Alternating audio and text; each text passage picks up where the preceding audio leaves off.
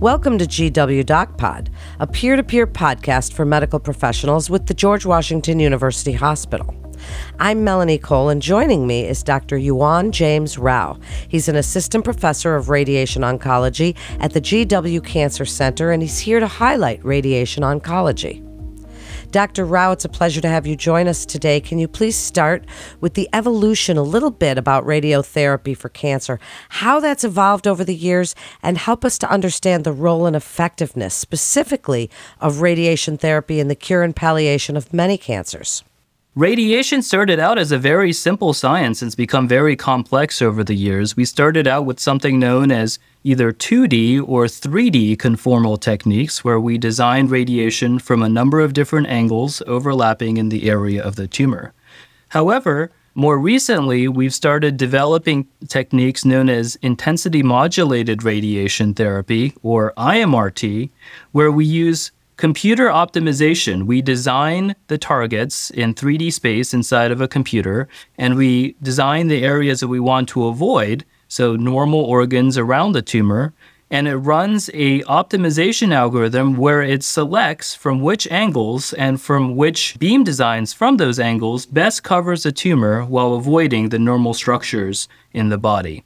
And the dose contributed by these beams from these different angles adds up to the total dose that we want in the tumor while maximally avoiding the surrounding structures. And this is known as intensity modulated radiation, and it's become the standard of care for a number of tumor types within the body, including head and neck cancer, prostate cancer, and GYN cancers.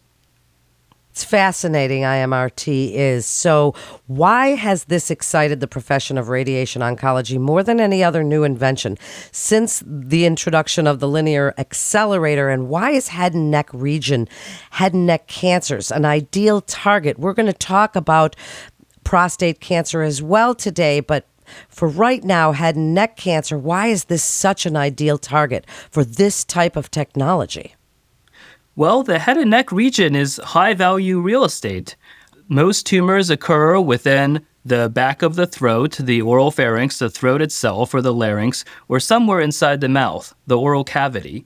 Surrounding these structures are very important things such as the spinal cord, the brainstem, but also things that contribute to quality of life, such as the salivary glands and the muscles that contribute to swallowing. So, if we're able to identify these organs on imaging and avoid them using IMRT, limiting the, the dose to these structures, we can make sure that our treatment is number one, safe, and then number two, limiting the doses to the swallowing organs and the salivary glands, we can limit the long term and the short term side effects of radiation. These can include dry mouth, changes in taste, or changes in the production of salivation such an important point that you made about protecting and sparing those normal structures. Now, tell us a little bit about brachytherapy and where you're using that and why. That's a very good question as well. So, brachytherapy can sometimes be applied to tumors of the head and neck, but are better applied to tumors within the pelvis because they're more reachable with internal radiation. So, the first one that I'll talk about is for prostate cancer. We had mentioned IMRT for prostate cancer, and it's a very advanced tool, but brachytherapy may allow radiation to be reduced even more to normal structures.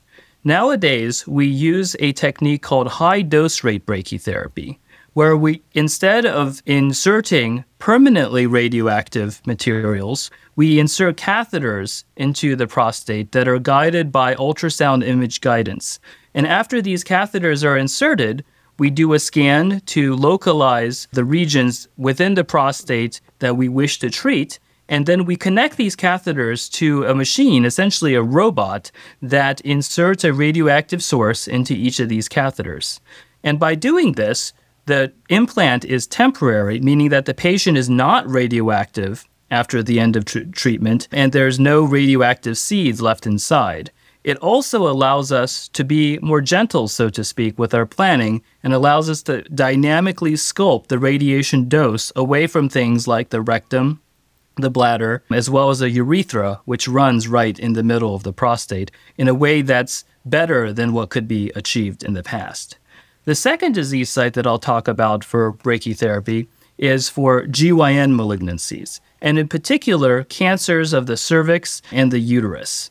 Here at GW, we have extensive experience with brachytherapy with these cancers, having treated more than 300 patients in the last few years. And for cervix cancer, it can be used instead of to eliminate cancers of the cervix by inserting catheters through the cervix and a little bit into the uterus to give high dose radiation right where the cancer is, while sparing as much as possible the organs surrounding it. For cancers of the uterus after surgery, we'll sometimes place catheters in the upper vagina to just give a small amount of radiation right where the surgery was done to ensure that cancer doesn't come back after the surgery. And often these treatments can be done very simply, conveniently, and with a low amount of side effects. What an exciting time to be in your field, Dr. Rao. How have you been integrating MRI into clinical radiation therapy planning and monitoring? How has that added value of real time physiologic MRI for treatment planning and response assessment addressed a long standing challenge for radiation oncologists and how it might be especially useful for mobile tumors, which can change position in unpredictable ways? Tell us how you're using this and some of the advantages and challenges. Those are very good questions, and thank you for bringing that up. In the world of head and neck cancer, sometimes either before surgery or before radiation, we'll use an MRI, and that gives us much better soft tissue definition of the tumor versus surrounding organs, so that we can be much more precise with our radiation treatment volumes, allowing us to treat a smaller part of the body with radiation compared to techniques that don't involve the use of MRI imaging. And after we're done with treatment, of course, we will often use MRI to follow up on how the tumor is responding, making sure that it's shrinking or has gone away. In the world of prostate cancer, we almost always get an MRI before the start of radiation treatment to make sure that we know exactly where the prostate tumor is and to make sure that it hasn't broken out of the capsule of the prostate. Using this MRI as part of our treatment planning allows us to use a technique called focal boosted radiation, where we give a standard dose to the entire prostate, but an even higher dose to right where the tumor is, as seen on the MRI. And there's been randomized trials that have shown that this focal boosting technique improves the cure rates for radiation for prostate cancer without increasing the side effects. And in the world of cancer, we don't get many freebies, and I think this is an important one where we can improve the results without impro- increasing the side effects. In the world of brachytherapy, we also use MRI. This allows us to determine exactly where we need to place the catheters and to make sure that we design the radiation loading within those catheters to best cover the tumor while not covering the surrounding organs. So we use MRI in all of these areas that we talk about, and it's been very helpful certainly makes it more precise. Now, for other providers, oncologists, primary care providers that are counseling their patients, can you speak, please, Dr. Rao, about technologic advances that have increased the safety of radiotherapy treatments? Speak about any that have changed the landscape of treatment for you. Those are very good questions. So, in the world of head and neck cancer, there is something known as volume reduction or volume de escalation in what we cover with radiation treatment. And it's best to understand this from a historical perspective. Back in the day, and I'm talking about a few years or decades ago, without advanced imaging such as MRI, we didn't really know precisely where the tumor was or where there were areas that the tumor could have spread to that were hard to see and therefore traditional radiation volumes to the head and neck were very large, encompassing the area that the tumor started and usually both sides of the neck, which cause considerable side effects in patients. But now, with MRI and PET imaging, and including some information from the surgery for patients who do get surgery, we're able to reduce the volume of the head and neck that we treat with radiation to precisely just what we need to cover and not give radiation to other parts of the neck. And this means that for some patients, we only need to treat one side of the neck, or sometimes even only the primary cancer itself, without covering the lymph node regions. And this is known as omitting radiation to the elective lymph nodes. And this has allowed us to dramatically decrease the side effects of, the ra- of radiation in patients who need radiation. The other thing that we're doing at GW is for some patients, we are using what's known as an induction chemotherapy strategy, where we give them some chemotherapy followed by surgery for their head and neck cancer. And for some patients, they may not even need radiation afterwards. And as uh, everybody knows, the, the most de escalation that we can do with radiation to decrease side effects is to give no radiation. And sometimes we're offer, able to offer that to our patients. I'd like you to speak about the importance of this multidisciplinary approach for all of these patients we're discussing here today as we talk about complications that might arise and how you manage those side effects and complications. There are many people involved, not only the radiation oncologists, but the oncologists and other providers. Speak to that for us, if you would.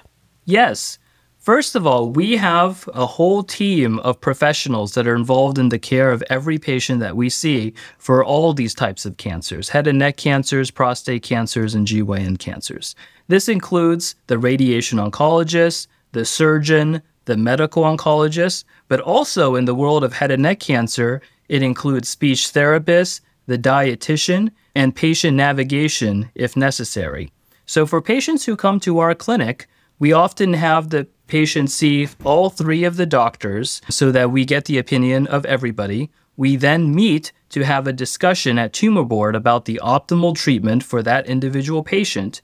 And then, if radiation therapy is necessary, we have the supporting professionals, such as the speech therapist and the nutritionist, see the patients on a regular basis to make sure that their nutrition is optimized and that any sort of physical therapy to help them get through the treatment is done in an appropriate manner. And we find that this helps patients get through treatment while minimizing the side effects of our care, and then after treatment so that they recover uh, much better than someone who doesn't have these supportive services.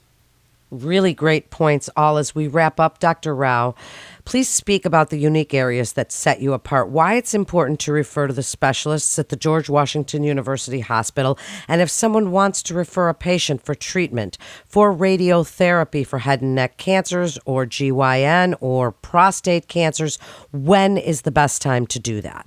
Those are wonderful questions. So, first of all, it's important to go to a radiation oncologist that sees a high volume of these types of cancers. And here at GW, myself and our team here has treated hundreds of patients with all of these types of cancers with very good results. And we're one of the highest volume centers for IMRT and for brachytherapy in the Washington D.C. area. And having you know this entire team and a team that sees many patients has been shown to actually improve outcomes and be associated with an improvement in survival for patients with cancers of the head and neck. So, certainly, it is very important.